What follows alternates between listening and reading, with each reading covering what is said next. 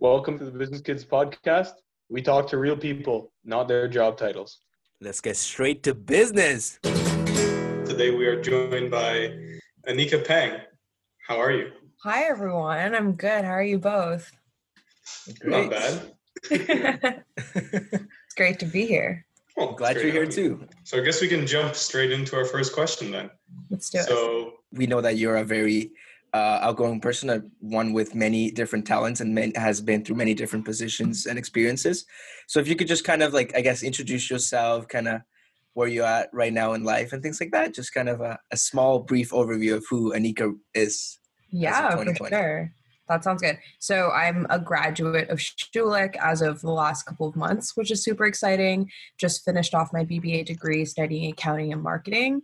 And outside of that, I've been very involved with student life, with UBS in particular, and a couple of other clubs at Schulich. So I have a huge soft spot, soft spot for Schulich and for everyone that's involved with clubs and student life and things of that nature. I love initiatives like this too because I think it's so great to connect students, especially during virtual years and such an unprecedented time. So these things are really exciting to me as well.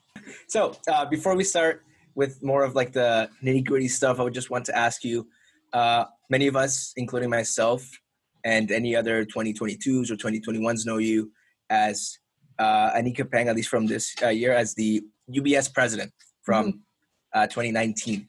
And we know, or at least I know personally, that you had quite an interesting path to get to that position right there. So if you'd like, can you just explain how exactly you went from, you know, maybe having the idea or this uh, passion about maybe becoming the UBS president at some point and then solidifying it and making it a reality? 100%. So I, I started off being a really shy kid in first year. Didn't really want to talk to anyone, didn't really hang out with a lot of people just because I was very to myself. I lived in residence, napped a lot. I always tell people that. And Schulich is just such a great environment to get involved with different things. And I started doing that, I think, right after first year. And I started to fall in love with the people, the community, and realized what a great support system Schulich really was and how encouraging everyone, especially the upper years, were. So it really exposed me to a lot of different opportunities, especially Frosh, which is where I got really connected with UBS in third year i became the orientation chair for schulich and that was my first time really engaging with something that was really high level one of the biggest events that we hold as a, as a school and connected myself with york university a lot more and i got to know exactly what i could do as an individual at this school and all the different things that make up not just schulich but york university. So learning all of that and really wanting to be a part of it on a bigger scale encouraged me to run for presidency and i've talked a lot about it when i was running but i had so many things i want to change and it required more than just conversations within schulich and i'm happy to say a year after now that i'm done my presidency I have been really proud of myself and my team and the different things we've been able to do because Schulich and York really gave me those opportunities to step up and advocate for things like mental health and, and academics and student initiatives. So that's been a really important aspect of becoming president as well. So with all these big things that you've done, and I guess like, you know, not many people get to be UBS president. So I guess the question is, what are some of the like you mentioned these initiatives that you did, some of your favorite parts of having the position? I guess, you know, other than working with the uh, IBBA first year rep, Jesus. What are what are some of your favorite parts Favorite alongside that? part. Oh, specifically with UBS? Yeah. Yeah. So I think one of the things is to get the connection to all these external uh, committees or groups. For example, with with Frosh, I get involved with the other presidents and the other O chairs. With some of the faculty and admin, I get involved on their committees as well. And as president, you just get to sit on so many different committees and groups across the university and even in Canada to really be able to advocate for your students. So those things have been really cool because what you learn from that is that you see how the system works, so you see how the school works, how academic appeals are done, and it helps you then relay that information to students that are struggling in those areas. Um, I myself, as a student prior to UBS, have gone through appeals and not understanding that and not having any students be able to relay things of that nature to me was very difficult. And then becoming president and having those knowledge, that knowledge to share with everyone was very important. And helped me be able to benefit the student community a little more. So that was one of my favorite parts about being president. And then also mental health, being able to sit on a committee the year before with a bunch of UBS representatives and then being able to create a mental health week, it really required the support of not only my team last year, but also all these external parties, especially admin, that helped facilitate and support that on on their channels as well. So things like that would be, I say, a highlight of being able to connect with these groups as president. I guess alongside your like favorite things and the like pleasurable experiences, what's something you would have been doing differently if you had the chance to do the position again? I like that question a lot. I think everyone usually goes into presidency thinking they have a million things that they want to do and so many different projects. And although 12 months seems like a really long time, I think I was really ambitious in the beginning and I really wish I would have honed in on some of the more important focuses that I had so that they may might have been able to deliver a little bit better. Um, I think that's my biggest thing is understanding that time it takes a lot of time for every project that we do as a team and every initiative that I wanted to do, I may not have been able to tackle as well, just because I was so looking forward to just doing everything on my list. So I would have rerouted my time a little and just changed up what I prioritized at the beginning of my term. Yeah, and make sure not to spread yourself thinner. You know, exactly. That's a big one. Now let's just kind of uh, shift gears into something that's a little bit more uh, recent, which is that obviously you graduated uh, this year yeah. and moving away from being a UBS president, but now to become the CABS president uh, recently, yeah. which is first of all, congratulations. Um, it is a very big accolade. So I just wanted to ask you, how did you get involved in such a position, and how did you know? Like, when did you know you wanted such a, a position, and how was the process of getting there?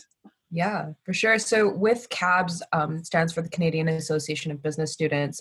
Uh, Schulich itself is a member school, in particular UBS. And so what that means is we get to participate in their conferences, uh, their charitable initiatives, as well as JDCC, which is one of the most notable com- uh, competitions at Schulich.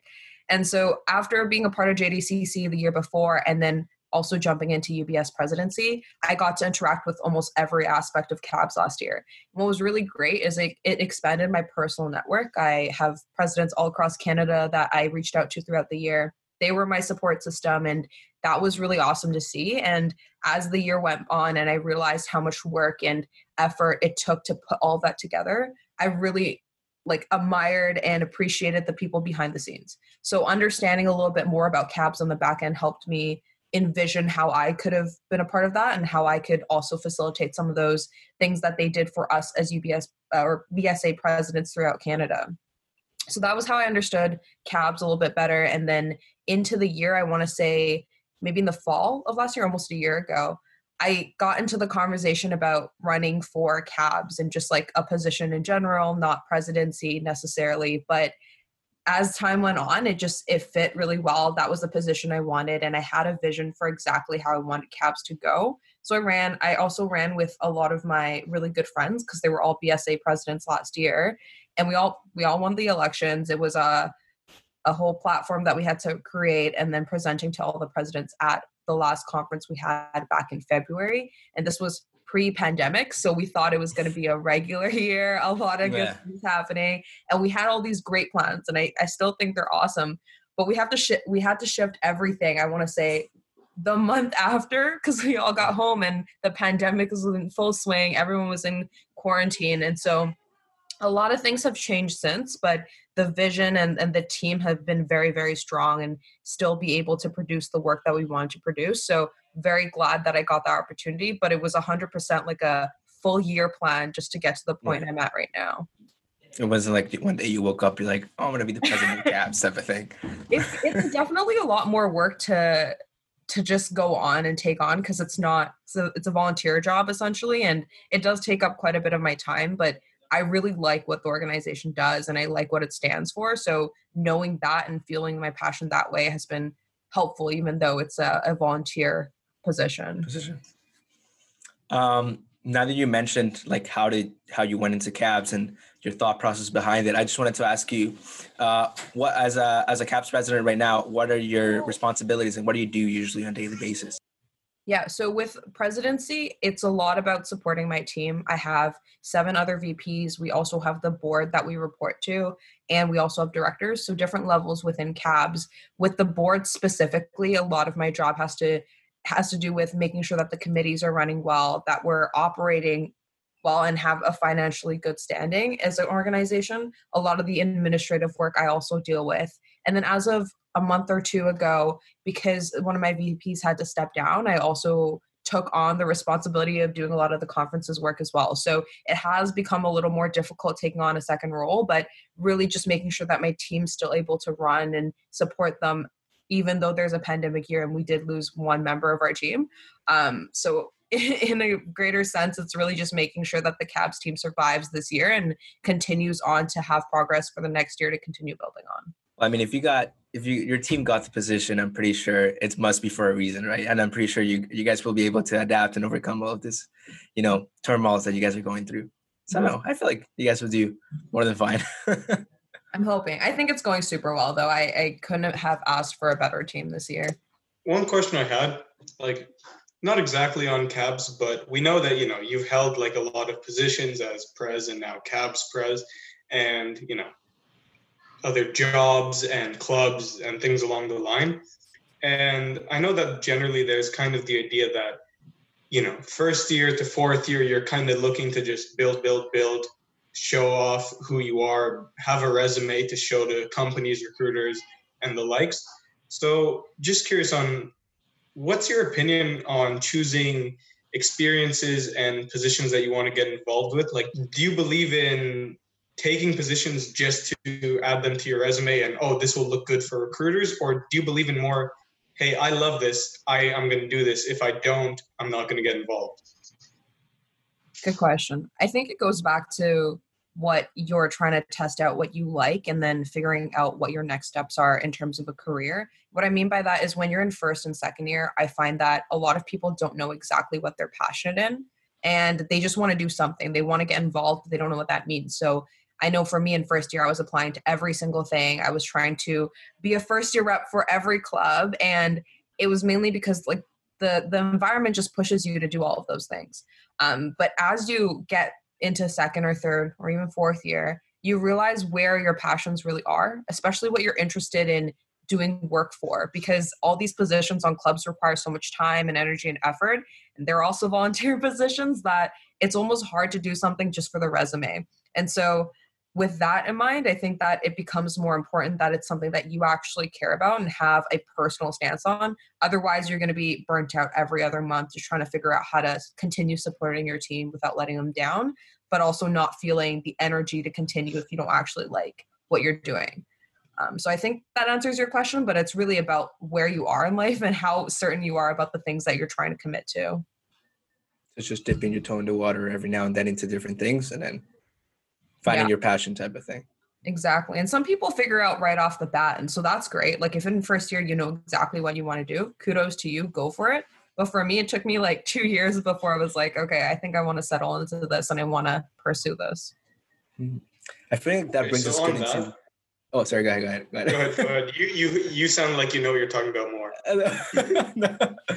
I just wanted to ask, like, I feel like this whole thing that you said about if you know what you want to do, kudos to you. I feel like that segues good into our well into our next question, which is um, we know that you went to Mary Ward School uh, for high school.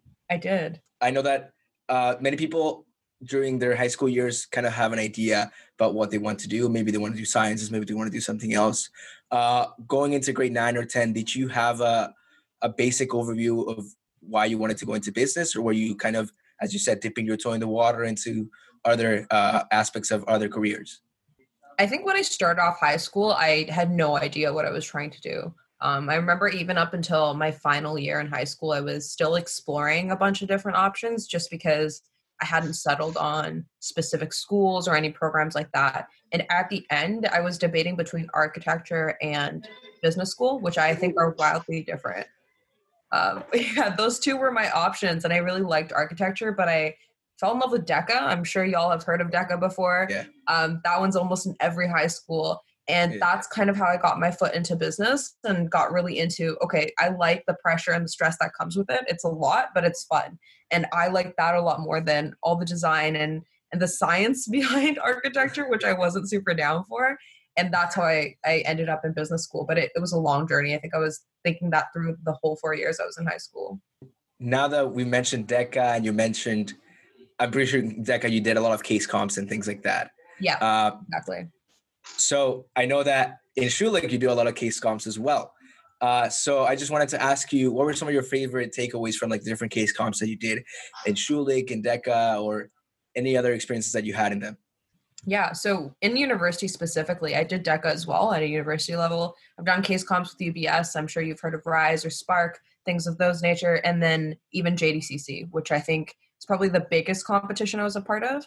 Um, and all of those things that I did were they were all very different in terms of how the case was structured. Some of them are time, some of them are you prepare beforehand and you show up.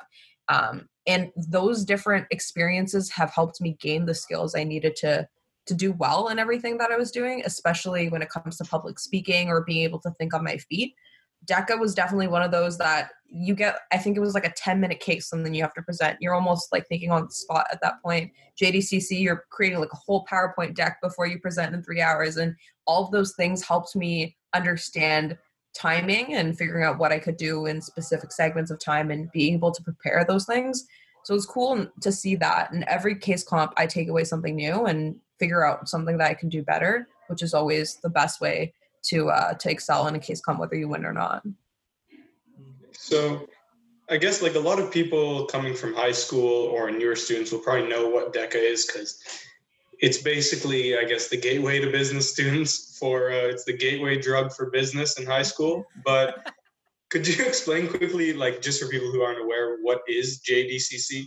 Yeah, for sure. So it stands for de Commerce Central. And so the JDCC competition is honestly so many aspects. Well, I'll break it down. It's four different disciplines. So there's academic, debate, social, and sports. Academic is your typical you get a case, pressure tank for three hours, and you have to solve it with your team. You present a new slide deck that you created, a new solution to judges. And that's kind of how all the academic cases work with debate it's almost like you're i haven't done debate personally but i've watched it happen you're debating random topics that they give you and they give you a side if you're pro the issue or the other side and you figure out how the how to best convince everyone that your side's correct basically as a regular debate would be. Um, and i know what's really fun about them too is the second that they get to the final round they get all these costumes and it's it's super fun. On the jdcc level with social you're doing things like improv a lot of different skits also thinking on your on your feet a lot but not on the same sense of a academic case. It's more fun. You're usually in costumes. Um, i know one of my friends did it last year. They were doing accents all the time. I could never but it's just really fun to watch. And lastly is sports. So there's always one regular sport that you're familiar with so things like basketball or volleyball and then they'll throw in like a really random sport as the second one which is could be anything from like european handball. I'm trying to think what other ones have existed honestly don't remember but they're they're just interesting sports to to make sure that no one has an advantage in being the best player. It's just like everyone has the same kind of foundation in those sports.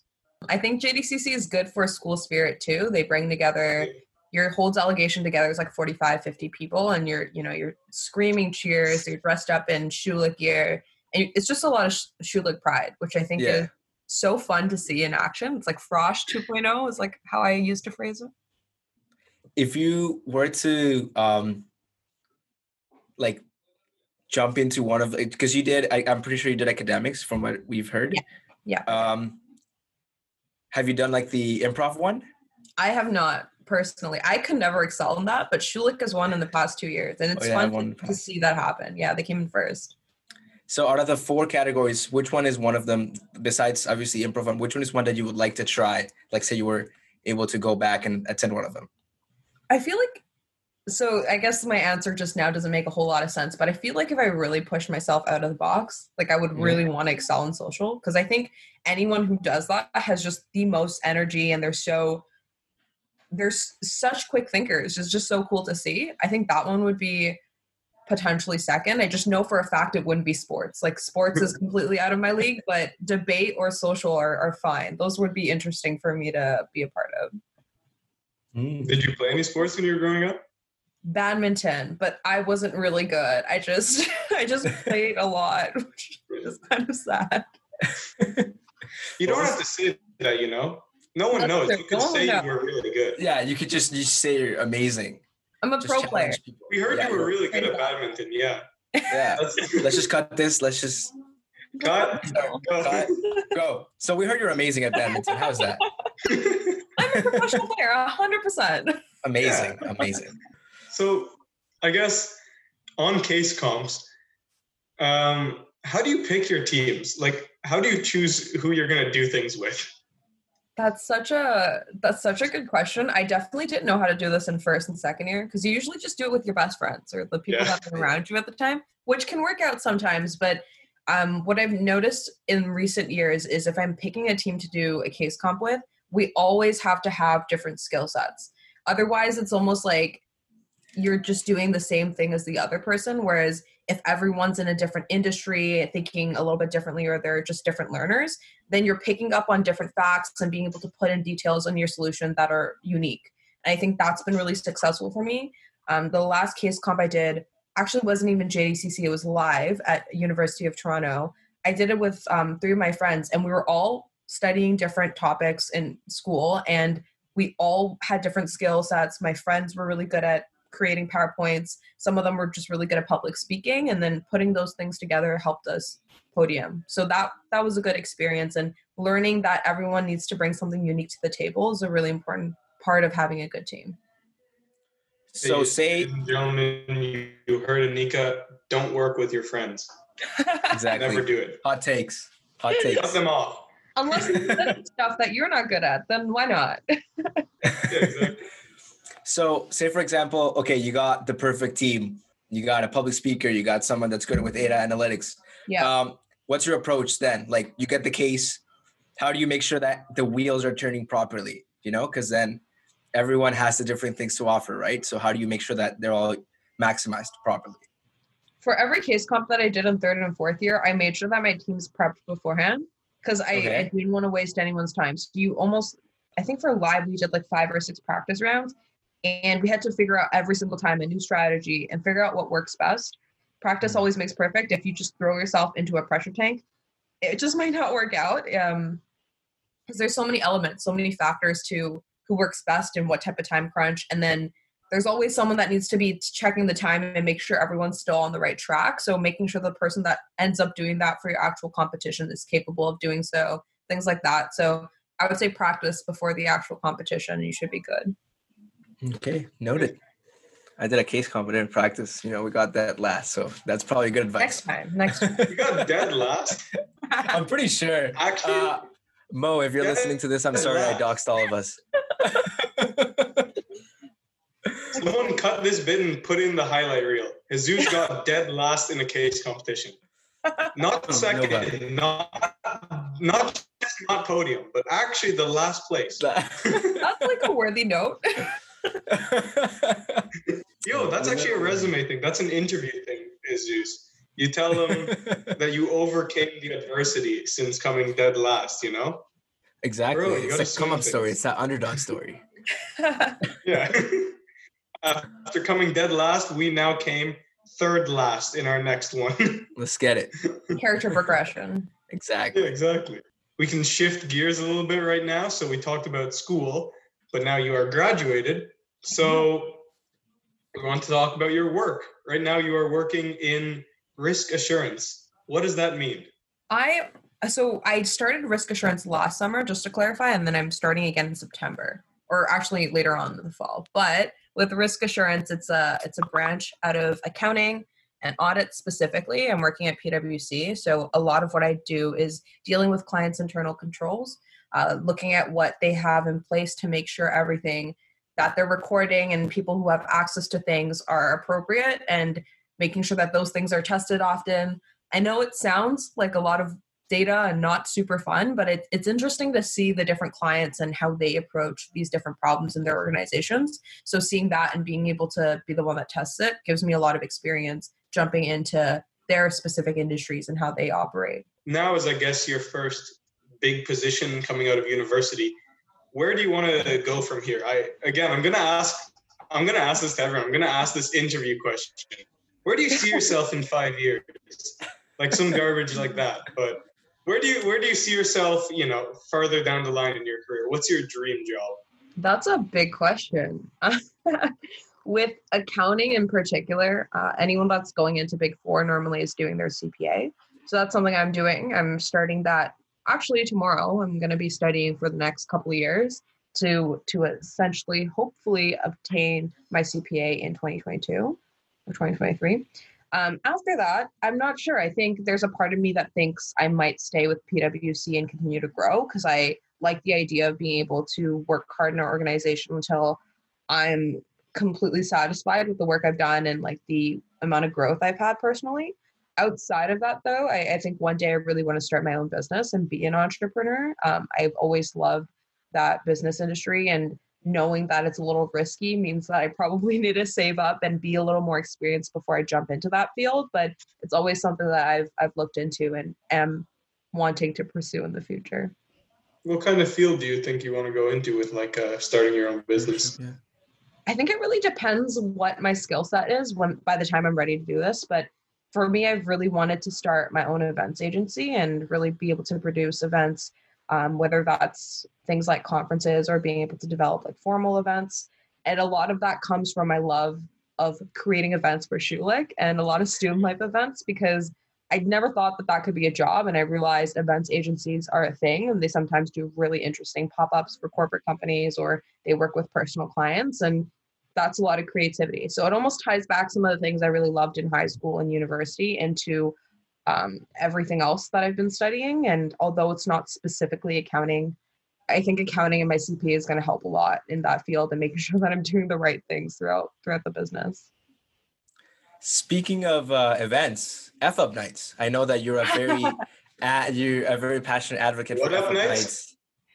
Uh, uh, bleep up nights. Uh, so you know, I know that you uh, when I was when I uh, spent time with UBS, I know that you were a very passionate advocate about it, and you make sure that people knew about it because you were very passionate about their uh, like overall message. So if you could just kind of explain to the uh, listeners kind of what it is and uh, maybe your favorite memories and experiences from that. Yeah, so with the organization, what they do is they hold these monthly events. Um, this is obviously pre-COVID, but we used to do monthly events, and it they brought out speakers that would talk about their failures in the entrepreneurship field. And what's really good about that is that this industry is it, there's a lot of failures, but there's also a lot of learning and growth. And I think sometimes when you're diving into that industry, you really need to have some of that support so that you know, okay, even if this doesn't work out, you can always pivot. You can always find a different direction. And so every month there would be these really interesting speakers, and they would all have very different stories and different walks of life. And they always brought something new to the table. So that was really fun to see. And from myself, particularly, because I knew I was interested in it, working there was very fun and helped me gain a lot of insight. And that's ultimately what the organization was meant to do. Outside of that, though, I help them with marketing. I help them with kind of event recording, some of their like Snapchat or sorry, Instagram stories. I would help out with to make sure that people were engaging via social media as well. So that was a lot of fun and it, it helped me continue some of my marketing stuff. But I also got a sense of event creation because it was all monthly events. A lot of cool stuff there. Another question that I was just I had about this was um, we know you're on marketing for uh, Up Nights, and uh, you're also part of the ASEC team for marketing, and then VP of marketing, and then B2B marketing, and you're going into you know your CPA right now. You said you're going to go into you're considering going into architecture earlier. What's your uh, what's your relationship with marketing? You dipping your toes in, or what's going on with that? I think marketing's always been interesting. Um, coming from someone who wanted to be an architect, at some point I had to be a little bit creative. So coming into business, uh, I wasn't necessarily immediately gravitated towards accounting or finance. Marketing was 100% my go-to for the first couple of years, and I was very lucky to s- secure a lot of jobs in that field.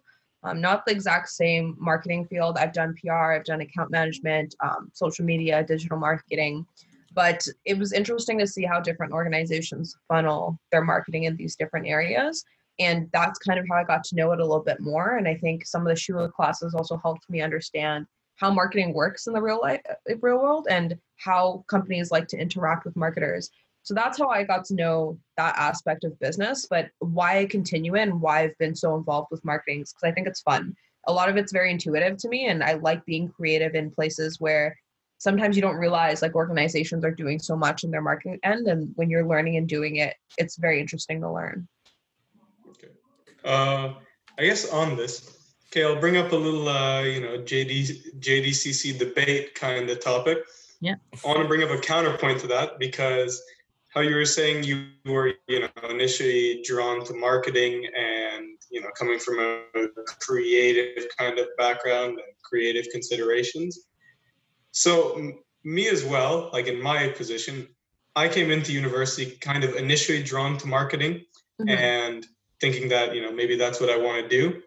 But as I'm looking more and more and as I, you know, take marketing, see more about what at least my perception of marketing is i've heard people you know talk about that maybe they don't necessarily see the usage which I, I, don't agree with i think that it is crucial to business but the only issue i take with marketing is to me personally oh, i apologize to anyone who's in marketing right now don't kill me watch your step but uh, yeah watch my step here um, to me, my only issue with it is it kind of comes across as manipulating people at its core and like saying, okay, we have a product at the end of the day, we're trying to make money. How can we use all this data on people to try and convince them to buy our product? Which to me almost feels like like it's necessary but feels a bit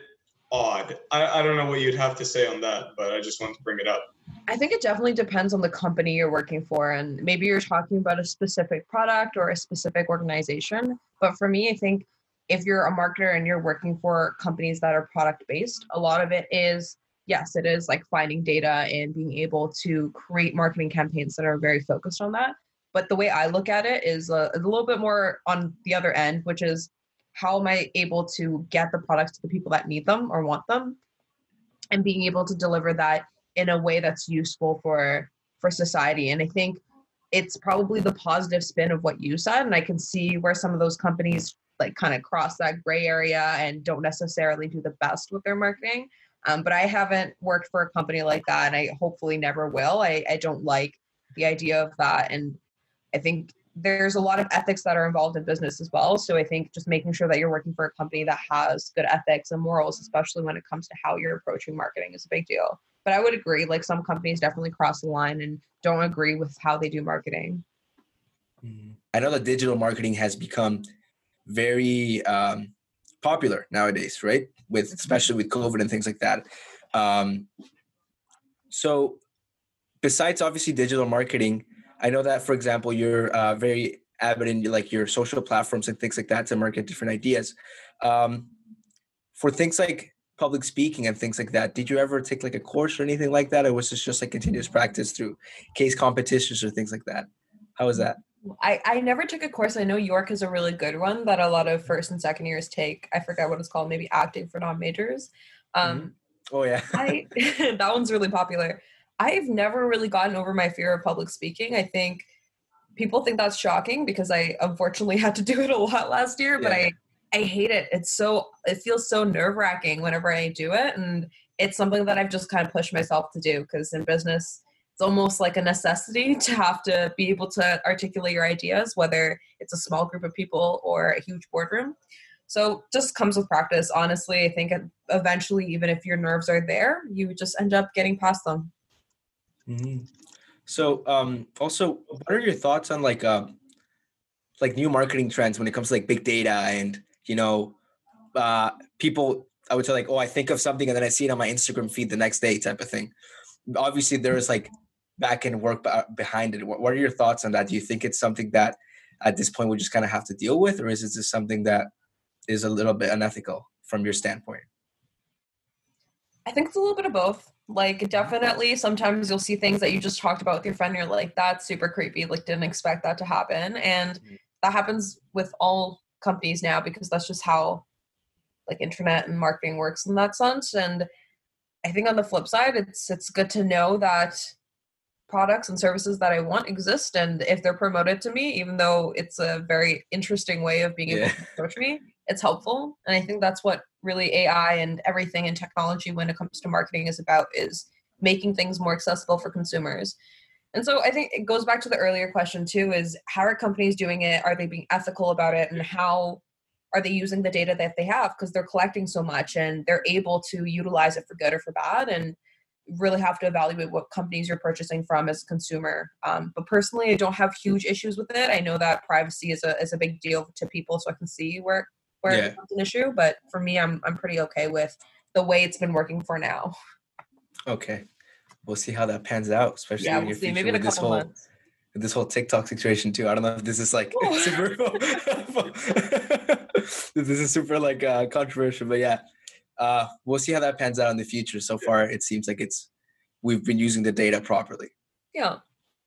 So, just one question, I guess, on another type of marketing trend that I want to like, I guess, pick your brain on is we have the trends with you know big data and everything, and people being able to find a lot about you, but in terms of like social marketing trends I know that generally, you know, what you were talking about, it, it, it does depend on how the companies are doing them.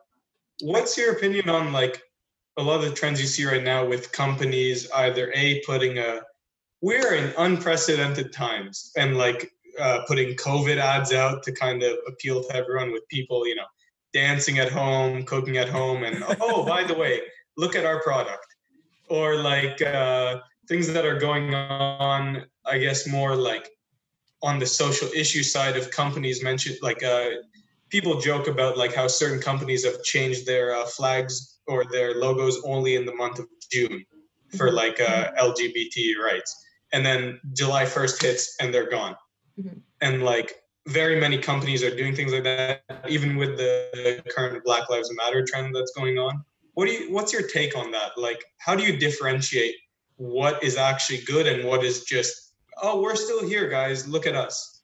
Yeah. The copying on the bandwagon type of thing. For sure. Uh, yeah. Just answer the first part of the question. So with COVID and like companies marketing in that times, I think when it started and you know people were losing their jobs and money, the economy, everything was just in a struggle essentially. Companies being able to market and continuously push out their products, it's not the best option, but on a on a corporate side i can totally understand why companies like that feel the need to because they're also suffering and i think that's kind of the sadness of all this is everyone's kind of in a very tough position on what they can and can't do. And sometimes it might cross a gray area because i mean those fam- those companies have families to feed as well. They have employees that need money. And i think it just is an after effect of covid and everything that's happened. So it's unfortunate. Don't really love it but it's it's 100% something that i think they were forced into. When it comes to allyship of these issues that you spoke about and being a company that's for some of these issues and being very open about that. I love that companies do it, but you're right. There's a lot of actions out there that feel very performative. And for myself, I think when it comes to looking at what companies do, especially like you said, after July 1st, like, are they still doing anything about these issues? Do they still care? Then comes with their actions. Um, I know some companies are very vocal about the charities that they support. Some of them are very vocal about the volunteer activities that they do and that's very cool to see because then you know their words match up to their actions as opposed to just here's a statement that you know everyone's doing so i must do it now too mm. that's the biggest thing i've seen and because again back to covid and the pandemic a lot of companies haven't been able to show that true action and so i've been very very focused on making sure that the companies i'm supporting with my limited funds are also companies that are actually doing good in the world um, which very hard to distinguish. I wish that companies were more transparent, but as we all know, the corporate world does not work like that. Yeah. Yeah. so I guess we keep talking about quarantine and COVID and everything that's going on. We know that in April you did another podcast with Create Community about like what's going on with the whole yeah. quarantine and everything and your thoughts on it. I guess two questions I had were one, now that you know april feels like a year ago at this point so now with like the developments and what's going on like has anything changed in your view about you know how quarantine's going for you, and then secondly, what's your kind of I guess after that, what's your take on this? What do you think is what parts of the society have we had that you think this quarantine is going to shake up permanently? Good question. Yeah, so the first one, I think when I did that podcast in April, I was super optimistic in not in the sense that I thought the pandemic was going to end, but in the sense that oh, I could get all my work done, everything's fine. It's just like different because I'm working from home. Now that it's almost August, I think a lot of my mindset has shifted because it's it's hard to be August. home all the time. Sorry, oh it's August. It's almost August. It's almost August. Yeah, it's almost August. I think that's what's scary is time's flying by. Um, I haven't had the best time staying at home because I know things have opened up, but I, my family and I are very cautious about that stuff. I'm very strict on that as well. So I haven't been going out as much. And as a result, I think the way that I've been interacting with people has been so different. And my mind's not taking it as well as I thought I was in April. So things have definitely been a little harder to deal with, and mental health is becoming more of a priority because I can't really work in the same space all the time. Um, so it's been harder. If that's a that's the answer to your question, unfortunately, it hasn't been the easiest in terms of things that I think have been changed because of COVID, I mean, our economy is very much different. Uh, I don't know too much about everything going on, but you know, businesses are losing money. Um, some of my favorite restaurants are closing down. Like that's not happening just because people aren't coming. It's because they don't have money to continue operating. Um, and beyond that, I think just beyond the economy, I think social interactions. By the time we come back into school or work and everything's regular again, I think how people interact with one another is going to be very different. I think people that are growing up in this gener- uh, in this time frame who are just kind of getting used to everything in life is going to become very germophobic or very focused on making sure that they're not catching any other diseases and as a result the way you interact with one another might be really different so a lot of elements there that i think will also change but i won't know until you know everything comes back to normal so for the most mm-hmm. part i know you're a very avid player when it comes to uh, animal crossing and when ah. it comes to like kind of. This is a full 180. Yeah, it's like a full 180. Which, Animal Crossing. what do you mean? Let's shift the gears one more time to fourth gear. to now full speed uh, Animal Crossing when it comes to. I know that you have. I'm pretty sure. I mean, I'm not very familiar with the game itself, um, but you can have like parties and like all these different things in itself. Uh, I saw like your story about having an Animal Crossing party, and I just wanted to see like, like what's your take on that? Like, I know how do you spend your time when it comes to quarantine and video games and things like that? Yeah, I think people think I'm absolutely nuts for like playing the game so much. I have, I'll be honest, I haven't played in the last couple weeks. I've gone really busy, but Animal Crossing was a game I grew up when I was a kid. So this is like the new edition for the Switch, but I've always had it since I was like 10 and there's been so many versions since. So anyone that's growing up with it beforehand will know the the amazing things that come with the game but everyone that only learned about it now is like why are you so into this game where animals just talk to each other it's like weird um, so i know that that for sure is the conversation topic but i have loved playing video games a little bit more just because it takes my mind off of work and school and it gives me a break from stuff because when you're at home and your computer's right here my office is basically my bedroom it means that I'm working a lot more and not understanding when to take a break. Whereas video games kind of give me that me- mental lapse to be like, okay, now I'm not working and then I can get back.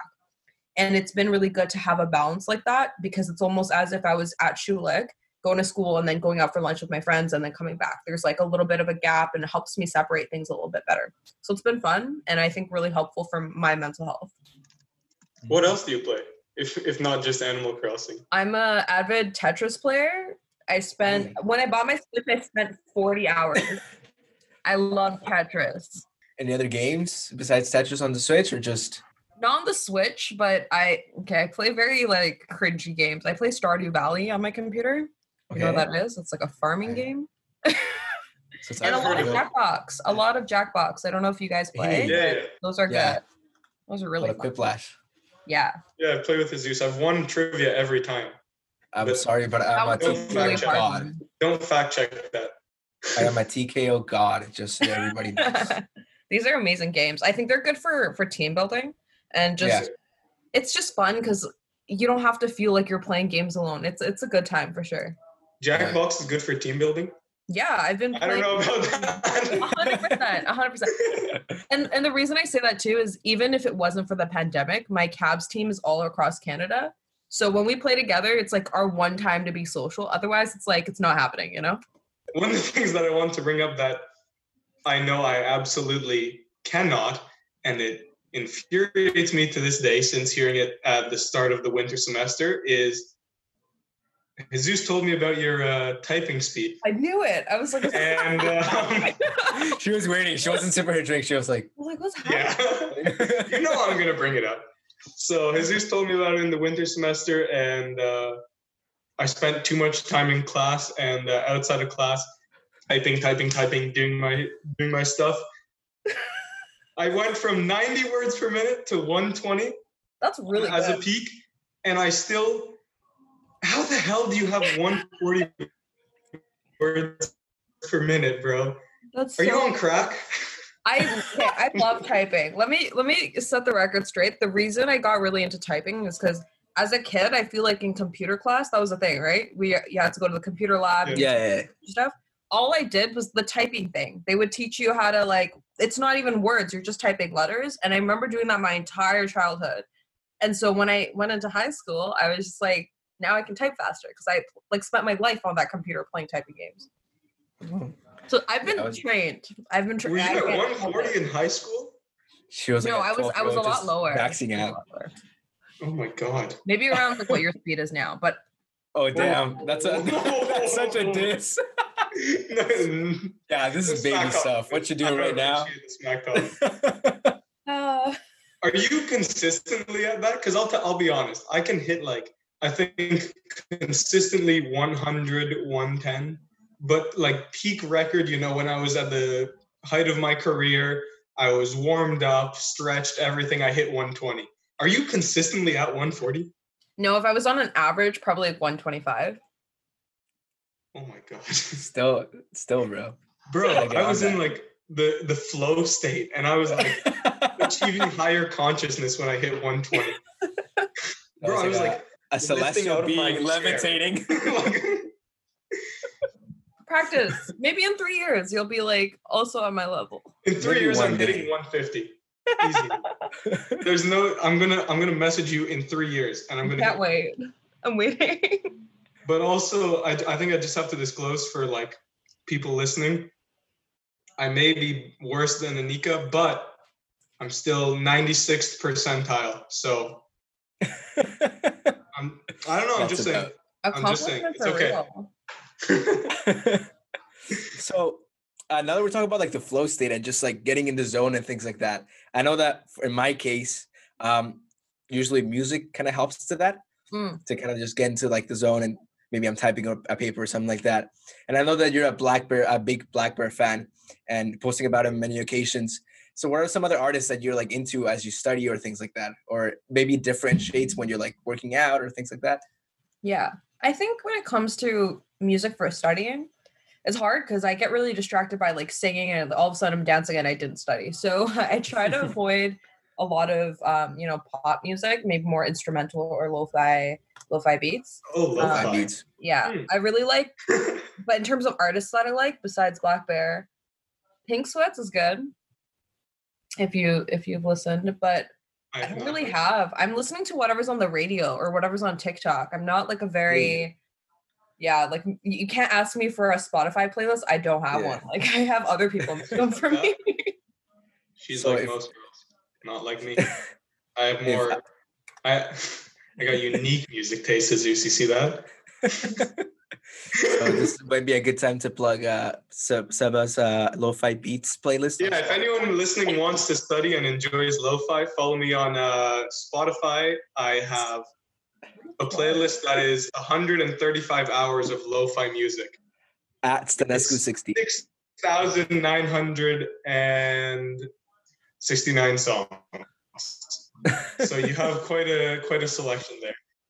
Never running out. But other than that, I guess on a a light note, we wanted to bring up your uh, your Twitter because we were uh, looking for uh, things to talk about on this podcast, and we we went to uh, what was it, September 2016. We went all the way back and we tried to like, when did she start? Why are you it? Like, let's us? just. That's exposing. This is a lot of research. I can't believe it. I'm kind of impressed. so Fine. a few of the Am I ones I want to bring up. Mhm. Am I embarrassing? For for who? On Twitter, like, have I tweeted stuff that's weird? Like, what are we exposing here? I'm kind of nervous. We'll leave that up to the crowd. I just wanted to bring up a few of the a few of the uh, funnier ones, and then I guess one that I actually have a question on. Just a few Okay. I wanted to point out. I, I I don't have date stamps for this, but one Mercury hundred percent in retrograde. Are you a big believer in horoscopes? People just say that. So I'm like, let me be also relevant. okay. What what sign do you think me and Jesus are? like your horoscope signs?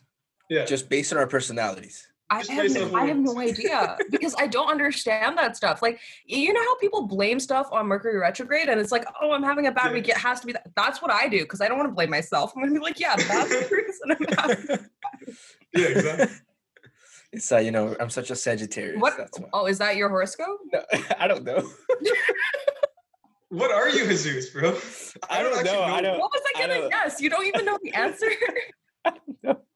Uh, I, I'm a March baby. That's all I know. The next few I want to bring up were uh, one, I want to eat my weight in cheesecake. no one liked that tweet, by the way. It's just me. Two, uh, hi, my name's Anika and I am addicted to Milly rocking. And that was, I- I'll give you the, I don't know if I should say when this was because it would be nicer if it was an older tweet, but it was in, I think it was in 2020. like late 2020. Exposed. that was recent. Like it had to have been Yeah. this year.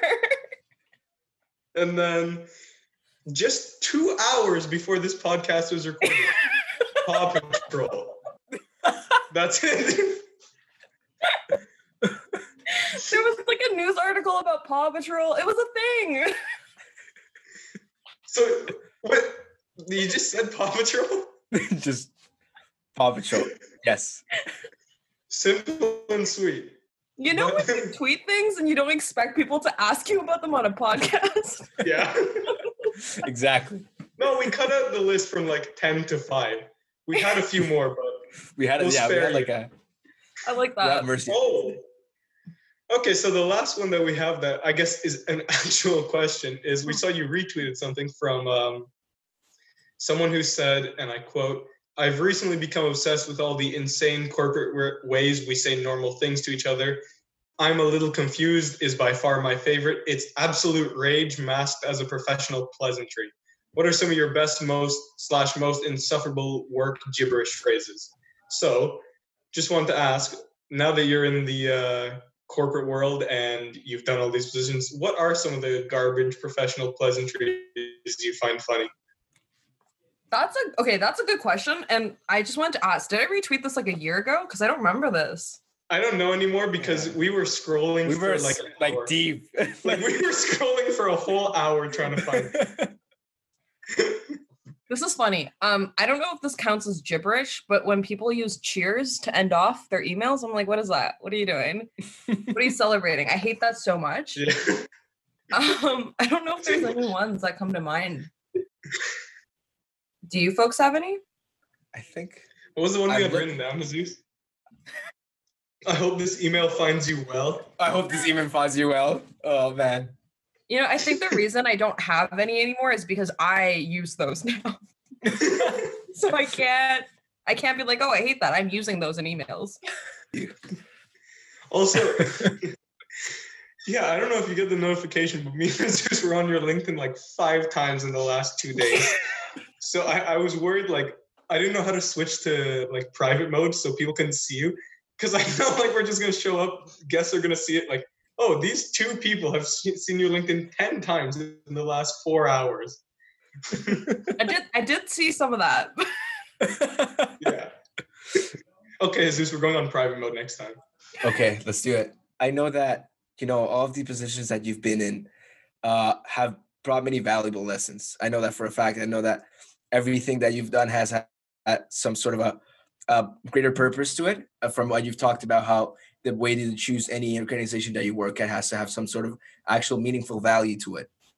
So I wanted to ask you, uh, what are some of the lessons that you've learned when it comes to being a leader in these positions and maybe dealing with so many unexpected unexpected events or unexpected situations, such as even this one, uh, COVID? I think the biggest thing is learning my self capabilities. And I think everyone likes to put themselves in a box of where are my skills, what are my experiences, what are things that I can do. And sometimes it's really scary to leave that box because you know what you're comfortable with and you know exactly when you leave it, it's going to be a little risky. Um, but my biggest lessons in life have been trying something new and putting myself in positions where I know I'm a little uncomfortable, but I'm also 100% gaining some new value, new experiences, skills, things of that nature. So I think biggest thing is just like everything that you do in life, make sure there's a reason and there's some sort of character progression is how I like to view it because that's what I've taken away from everything that I've done so far. I guess we can close off with the question what is your I know you've talked a lot about, you know, right even right now stepping outside your comfort zone, don't put yourself in a box, expand your skills, but you also talk about, you know, balancing that with your mental health and taking care of yourself especially during quarantine. What's the biggest piece of advice that you could give to, you know, current students or anyone listening about balancing those two and making sure that you're still staying sane? Yeah, I think just to to start off, we go to a school where everyone's almost like pressured to do a million things and do them exceptionally well. And I think the people that you look up to, especially those that have graduated that have done a lot of stuff, you'll notice that they there's a reason that they were able to to get to that level. And it's not by doing a million things and like burning themselves out in the beginning. And at some point, whether people like it or not, you have to start prioritizing yourself. And for example, things like saying no to people about projects that you want to be a part of or prioritizing specific things so that you're able to focus on one or two things instead of like 4 million projects. Um, or even just making sure that you're taking time to rest because I personally love to just go, go, go and like not think about what I need for myself. And then I'll burn out in a month and be like, okay, I really needed time for myself. I really needed to not be on my laptop every day. Um, and at some point, you're almost forced to think about yourself. So definitely understand that your mental health, self caring, all those buzzwords, they're not just there so that people can understand, like, oh, there's balance in life. Like, you actively have to put it in. So if you're someone who struggles with that, schedule that in, make it a part of your agenda so that you're actively doing stuff that's good for your mental mind instead of just your career or your academic life.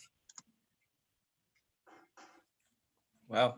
Um, I feel like advice like this one is so like oftentimes overlooked and just kind of I, I, mean hearing it from someone that I, I don't want to like you know like toot your horn too much but like you know someone that has achieved a lot um and like during the times of Schulich as well as uh, prior to that it, like it kind of gives it a sense of humanity to all of this right? And that's kind of like the the whole point of this uh, podcast in a way is to show that we're not like robots or we're not obviously just trying to achieve achieve achieve achieve and that's it. But obviously we have to rest and we have to take care of ourselves. And there's so much more going on behind the scenes before you know we get to that accolade that you know we wanted to achieve for such a long time right? And that's 100% and you'll you'll see so many people that are alumni that feel like their lives are together, but they've also had to go through some really tough mental health journeys to get there because sometimes you don't know how to prioritize yourself. And by the time you learn, like then you know you have to actively put that in because it's not it's not helpful to yourself to just be doing projects all the time. Um, that, that that's just the truth. Yeah, so you can have all these accolades, you can take all these positions, but you can also play Animal Crossing and have a uh, have a Twitter account. Exactly. exactly. You've got it. And you Amen. can love Milly rocking. I'm not good at it though, so we're gonna pretend like I didn't actually love it. it's fine. Again, you don't have to say that. You don't have to say that. They're not gonna know. Good. You're right. We'll take your word for it. Miss Milly Rocker, I'd like to thank you for coming out and talking to us today. I really enjoyed the conversation. I know it went a bit long today, but I don't know. I felt like it, it yeah. Good. Thank you. No, this was really fun. Thanks so much for having me. I think this is such a great initiative, like I said, and I think it's going to bring out a lot of great conversations, especially during these unprecedented times. Thank you. All right, from all of us here and the podcast. We wish you a good day or good night or wherever it is that you're listening.